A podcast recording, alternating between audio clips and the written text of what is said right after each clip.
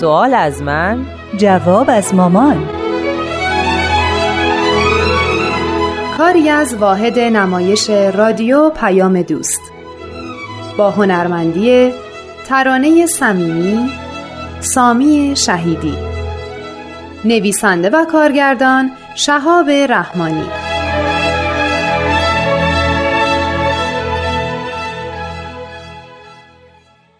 مامان جون کجایی؟ چرا پیش من نیایی؟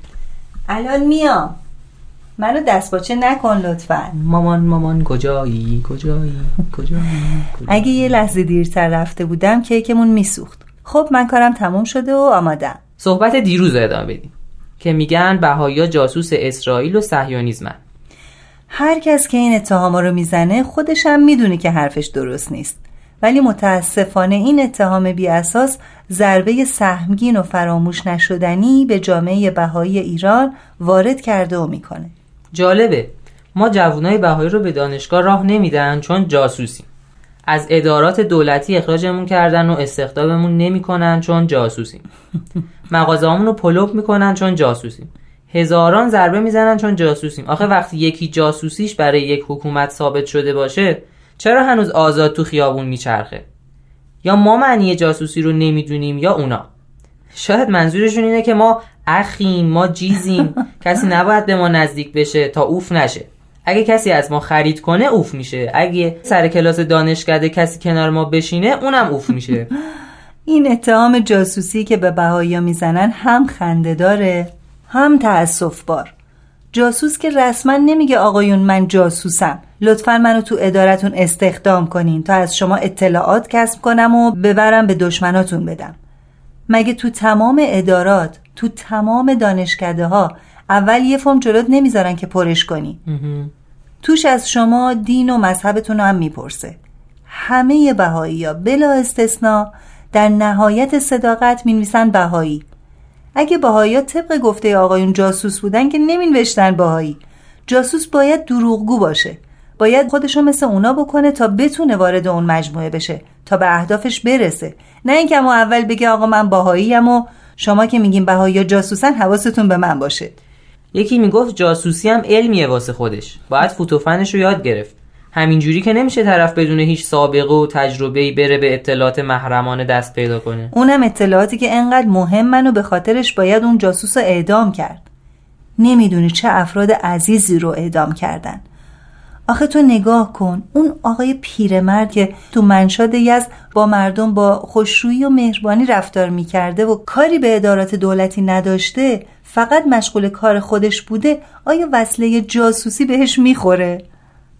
ایشون که یک عمر اعمال و رفتار بسیار شایسته ای هم داشته در یزد به اتفاق 6 نفر دیگه به عنوان جاسوس صهیونیسم اعدام شد. جالبه که همه بهایا رو تحت فشار می‌ذارن که یا دست از عقیدتون بردارید یا مجازات میشین. پس اگه بهایا جاسوس هستن وقتی بگن ما بهایی نیستیم مسئله جاسوسیشون هم تمومه دیگه. آخه این با عقل جور در میاد. مامان میشه از اون کیک که درست کردیم بخوری؟ چرا که نه عزیزم.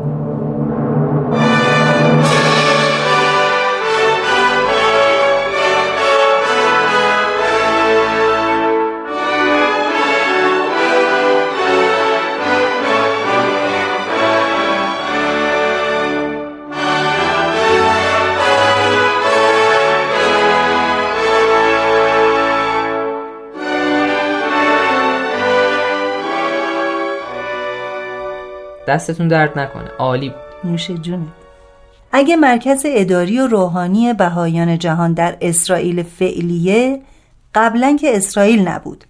در زمان حکومت عثمانی هم مرکز جهانی بهایی در اونجا بود که حکومتی مسلمون داشتن. حضرت بهاءالله هم قبل از تأسیس حکومت اسرائیل فوت کردند. آرامگاهشون هم اونجاست.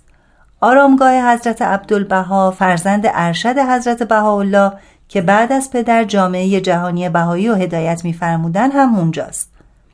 بعد از فوت حضرت عبدالبها اداره جامعه بهایان عالم به عهده نوشون شد. پس مرکز اداری و روحانی بهایان عالم تو اون سرزمین بوده و خواهد بود. الان هم بیت العدل اعظم عالی ترین مجمع روحانی و اداری بهایان عالم در کنار مقدسترین اماکن بهایی تو اسرائیل تشکیل میشه که هیچ ربطی به دولت اسرائیل نداره. اگه حضرت بهاءالله رو از ایران اخراج نمی‌کردن تمام این مکانهای مقدس در ایران بود و همه بهاییان عالم نظر و نظوراتشون رو به ایران میفرستادن. هشتاد سال قبل از تأسیس کشور اسرائیل مرکز جهانی بهایی در عراضی مقدسه تثبیت شده بود. حالا هر حکومتی بخواد تو این سرزمین تأسیس بشه بهایی روششون یکیه. اطاعت از حکومت و قوانینش. همونطور که ما فعلا در ایران مطیع حکومتی هستیم که سخت با ما مخالفه. آفرین. ما حقمون رو از طریق مراجعه به خودشون و اگه نشد مراجعه بین المللی که دولت ایران هم عضوشونه طلب می‌کنیم. نه جنگی نه دعوایی در نهایت مظلومیت. واقعا مظلومیت. یک نکته تاریخی برات بگم.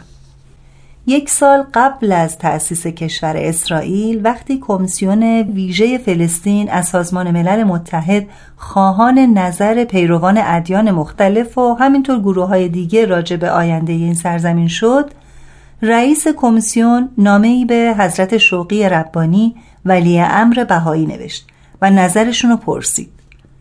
اون حضرت در تاریخ بذار پیداش کنم. آهان 14 جولای 1947 در مکتوبی جوابشون رو دادن. گوش کن. باید جالب باشه. فرمودن که دیانت بهایی به کلی از سیاست حزبی مبراست و در مجادلات و منازعاتی که در مورد آینده سرزمین مقدس در میان است وارد نمی شود. ایشون تو همون نامه توضیح میدن که بسیاری از پیروان دیانت ما از اعقاب مسلمان و یهودی هستند و ما هیچ گونه تعصبی نسبت به هیچ یک از این دو گروه نداریم و به جان و دل مشتاقیم. خوب گوش کن. به جان و دل مشتاقیم که به منظور حفظ منافع متقابل آنان و خیر و صلاح این مملکت بین آنها صلح و آشتی برقرار گردد. عالی بود. کیف کردم. کاملا بیطرفی. درسته. خب چایی هم دم کشیده می‌خوای؟ کیک و چایی بخوری؟ نیکیو پرسش. پس برو چایی رو بیار.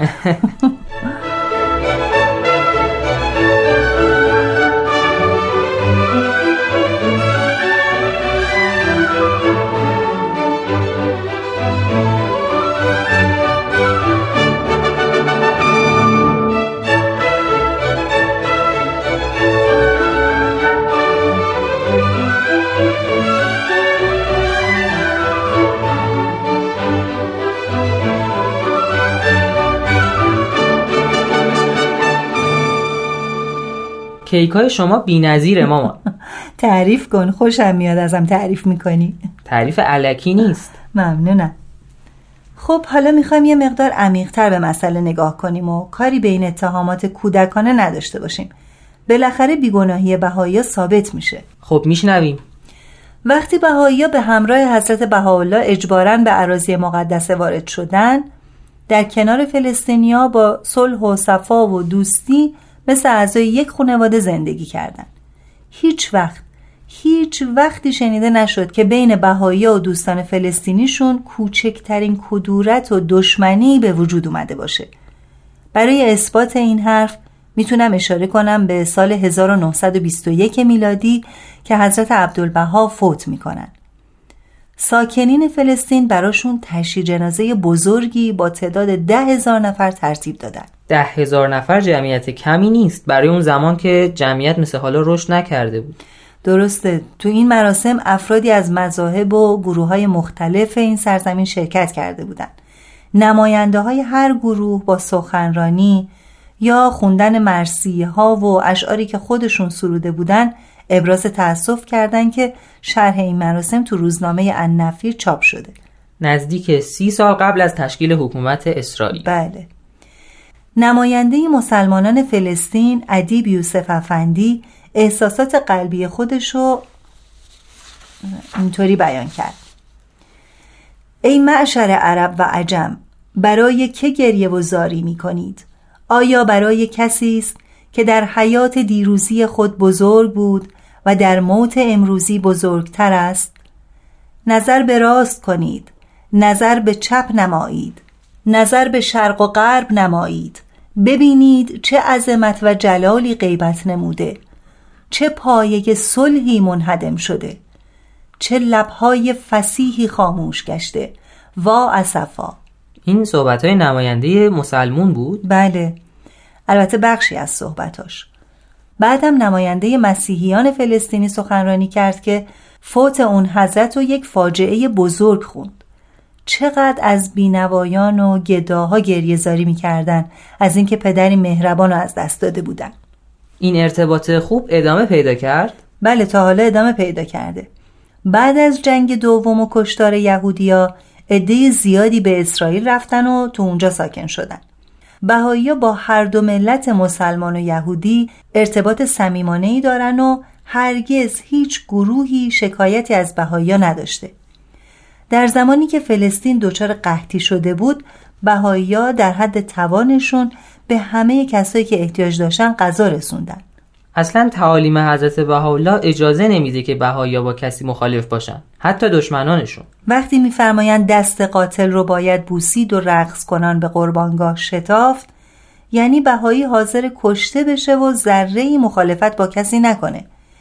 ببین خیالتو راحت کنم. هیچ سندی. هیچ مدرکی وجود نداره که بر اساس اون بگن بهایی در مسائل سیاسی یهودیا و فلسطینیا دخالت کرده باشن. آرزوی ما اینه که این دو گروه به یک نتیجه برسن که عادلانه باشه و در کنار هم زندگی مسالمت آمیزی داشته باشن. داشته باشن. کی بخیله؟ ممنون. اینم از بحث جنجالی ارتباط بهایا و صهیونیسم. ممنون مامان. خواهش می‌کنم پسرم. پسر محقق. آره والا.